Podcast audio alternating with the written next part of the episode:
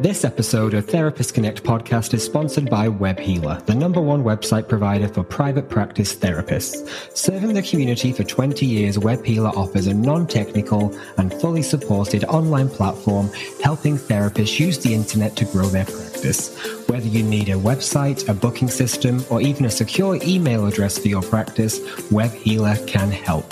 Contact WebHealer today via www.webhealer.net and use the coupon Therapist Connect for £100 off their Do It For Me service.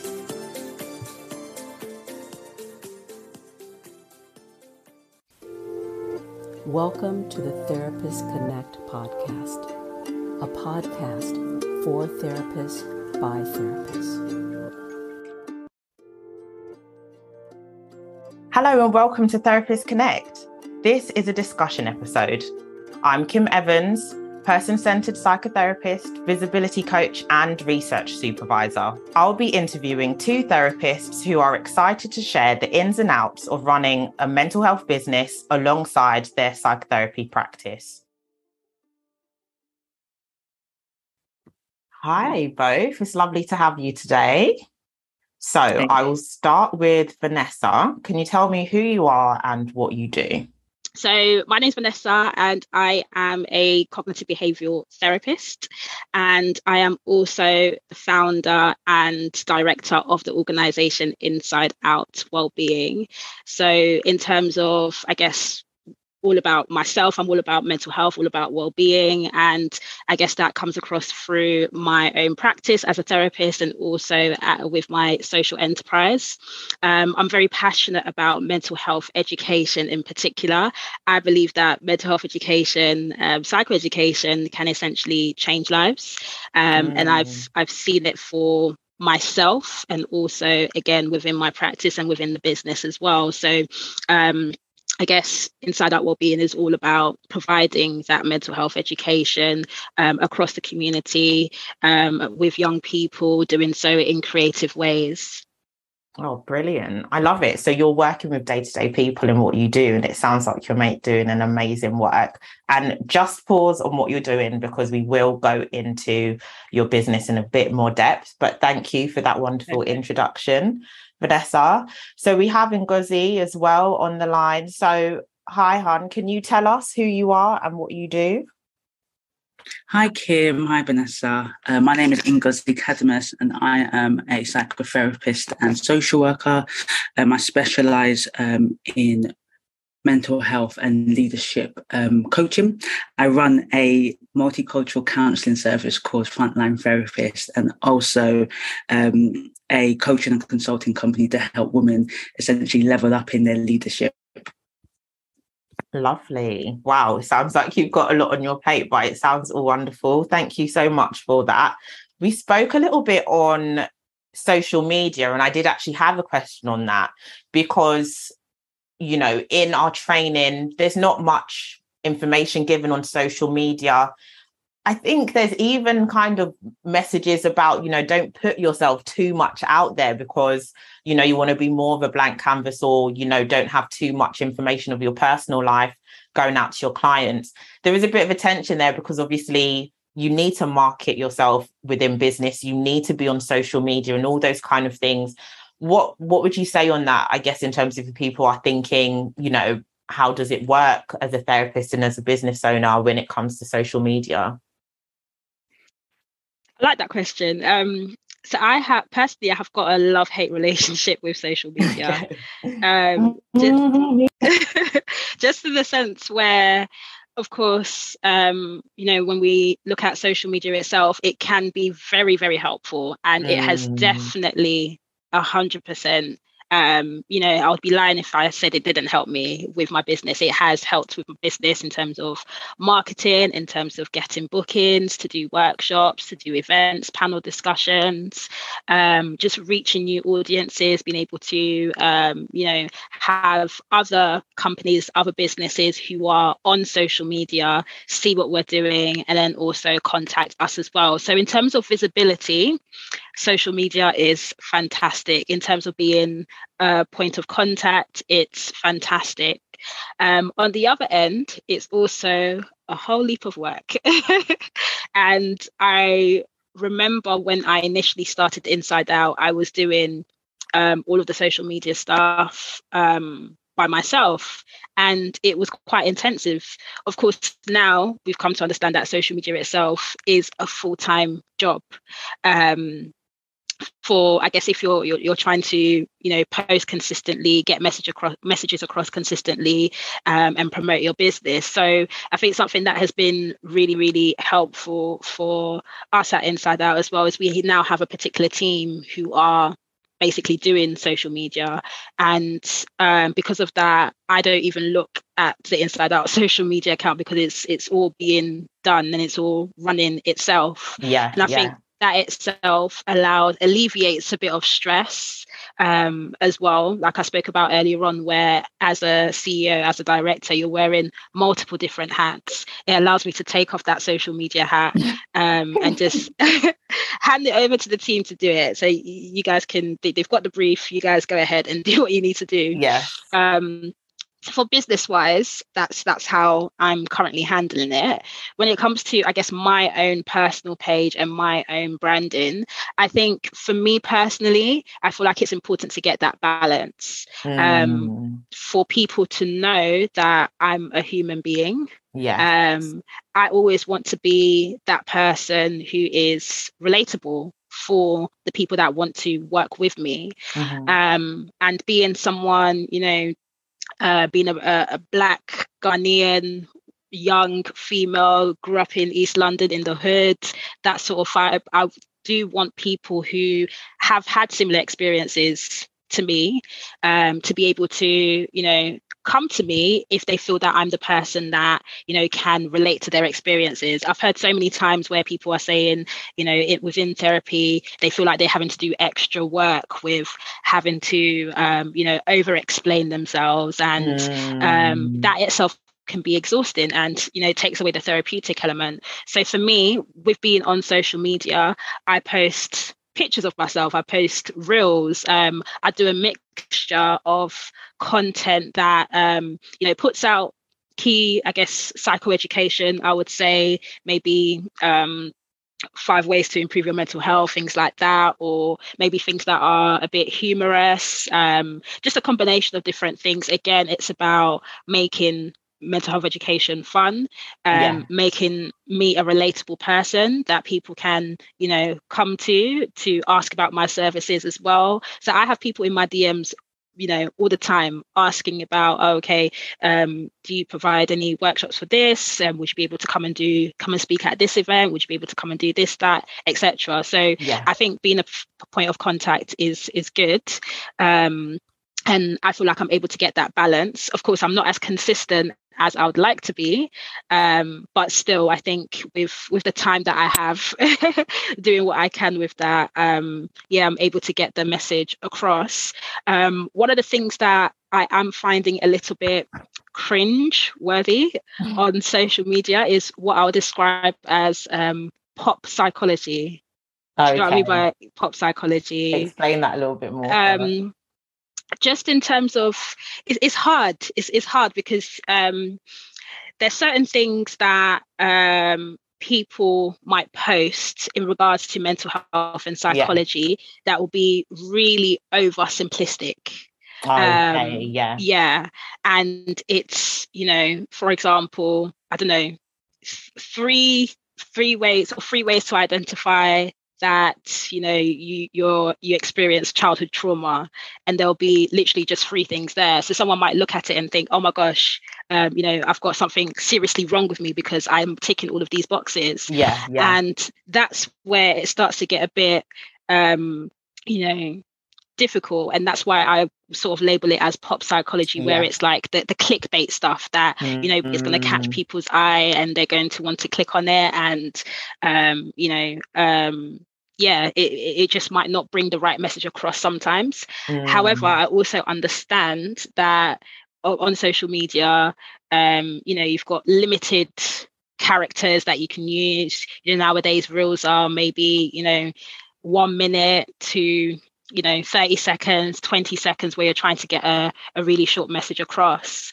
so i think yeah. um i think it's important to be mindful um, if you're posting that type of content, especially with people that you know are seeing things like that for the first time, it might be a bit scary for them to see, you know, so some of those those things. But um, all in all, I guess being able to to get that balance and posting ethical yes. content i think is yeah. important yeah no definitely because i don't think you know instagram doesn't have the skills to vet you know things that are going out there. So like you said there's so much different information going out there. And so i think it is good that there are qualified people like ourselves that if we do post at least people can get the right information. And also just for people people to check on people's profiles. Do they say yeah. that they're qualified? Those kind of things because i do know that some people do let them know you know i'm just into psychology but i'm not a qualified counselor or psychotherapist those mm. kind of mm. things. So yeah no brilliant. And fab that you've got a team. That's always helpful isn't it? 100%. in terms of managing social media. Are oh, brilliant. Thank you so much for that vanessa.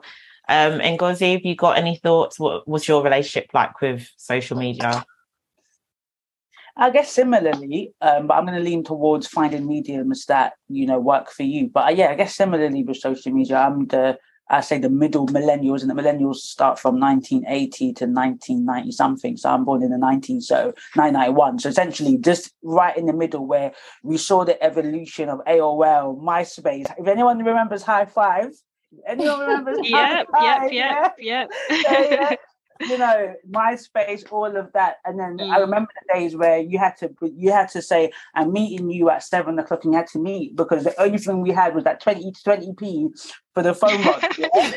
um, and then you, that 20p only lasted one minute. So you'd be like, I'm I'm there at Elephant Castle. That's all you had. So I feel like because I grew up in that day, I appreciate, you know, both the, you know, the online space and the offline space. Uh, um, and I went through a lot of my difficulties with social media in the early years. So in the early 2007 with Facebook and just feeling like very low and depressed, watching other people have fun and thinking, oh my God, you know, I'm just sitting at home. So I guess with the advent, you know, of Instagram and TikTok, I don't really have a lot of those feelings. I literally, my personal consumption of it is watching cute babies and dancing. like that is what I watch. But as a, as a business owner, I did find it very frustrating because I don't really care for um, social media that much. And I say mm. talking about more short form content like TikTok and Instagram because social media is wider than that. You've got podcasting, you've got YouTube, you've got other types of social media that might be more akin to you know most people's taste. But in terms of the short form content which is like really short attention span you've got to do things to catch people's attention. You know what? I've come to a point where that's just not me. So i've got my team that manages that and what i've decided is you know i've started my own podcast and youtube because i am better. Give me space and time to speak that's just mm. me. Don't tell me to say something profound in 30 seconds or say something profound in one minute because I will start to stutter. But give me some space, give me even five, 10 minutes. Within that, you can cut, you know, points from that and put that as a reel for 30 seconds. So it's kind of getting to a place where I'm okay with not going down the route of what everybody's doing. I cannot, mm. I've done it, I do it, I do those dancing moves, I do like to dance, but it authentically is not me. I don't sit there and think, oh, I've got to post for social media. I'm just getting on with mm. life or I've got to post on my stories. And I think it's okay with that. I think it's finding the right mediums for you Right. And what I teach my clients in terms of their, their strategy is finding two short form, two short form um, mediums like maybe Instagram and TikTok, and then long term, short, um, longer term mediums like podcasting and YouTube, and then combining that and essentially repurposing your content. So anything you create for podcasting and YouTube, yeah, you just repurpose that for Instagram and TikTok rather than creating content for each because then you're going to have content fatigue, which is a, that's a real thing. Mm. But if mm. you can contain one content for one medium and then repurpose that for all of the other mediums, it reduces your content fatigue, right? And you're leaning, you're tapping into what you're more comfortable with. Like you can see that we all like to talk. So I'm probably more comfortable with space to speak, which might be podcasting and, and, and YouTube or, or that type of format. Majority of us are not probably as comfortable giving us one minute reels and doing a, a jig and a dance and saying five ways to overcome depression or five ways to overcome. Like there's not more, there's more than five ways. There's probably like for gazillion ways to overcome. Yeah, yeah, yeah. Life, right. So as you said, the issue with Instagram and TikTok is you get pop culture and you get pop culture therapists, people that are literally mm. like I don't know, they read a book and they just so they feel, and there's nothing wrong with that to a degree, but they feel so inspired and they want to now start telling people um, how to overcome overcome difficulties when we've been doing this for five, six, seven years in our training. Mm. And the people that have the knowledge, because I, I, know there's listeners right now that are like, oh my God, I've I've been a therapist for five, 10, 15 years, and I just can't seem to connect. You're, just not going to connect. Let me just say it's really, really and truly. Mm. is there are some people that are just talented at basically connecting with people they haven't got as much substance. That's just really what it is. They haven't got substance, but they're really able to utilize social media. The social media, short form social media is for people with short attention span. They just want to see something quick. They don't want to know the 50 ways. They only want to know the three ways mm. to overcome. So then what I would advise people is that there's so many others blogging, there's, yeah. you, there's podcasting. There are ways that you can articulate yourself in a way where you can really share your knowledge Yes, it might take longer. Yes, it might mean that a lot of people would not watch it because they prefer the short term, but you will develop your own community that value your knowledge, mm. that want to hear from you. They don't want to hear the free, quick ways. They want to hear, no, there's more than three ways. There's there's a, mm-hmm. there's a mm-hmm. number of ways. And I think it's just important to say to encourage people that you don't have to do what everybody's doing. I think what we did, people weren't doing. People weren't using social media. Mm. is something that I know a lot of mental health services weren't doing. They weren't using social media. When I started off my my my um, frontline therapist, I believed that the way I was going to get clients was from the clinical commissioning group, um, from GPs, because that's what that's what I understood. That as a social worker, that's where I referred people to and I got rejected. I got told, "I'm so sorry, um, we can't support you." So I had to go to social media.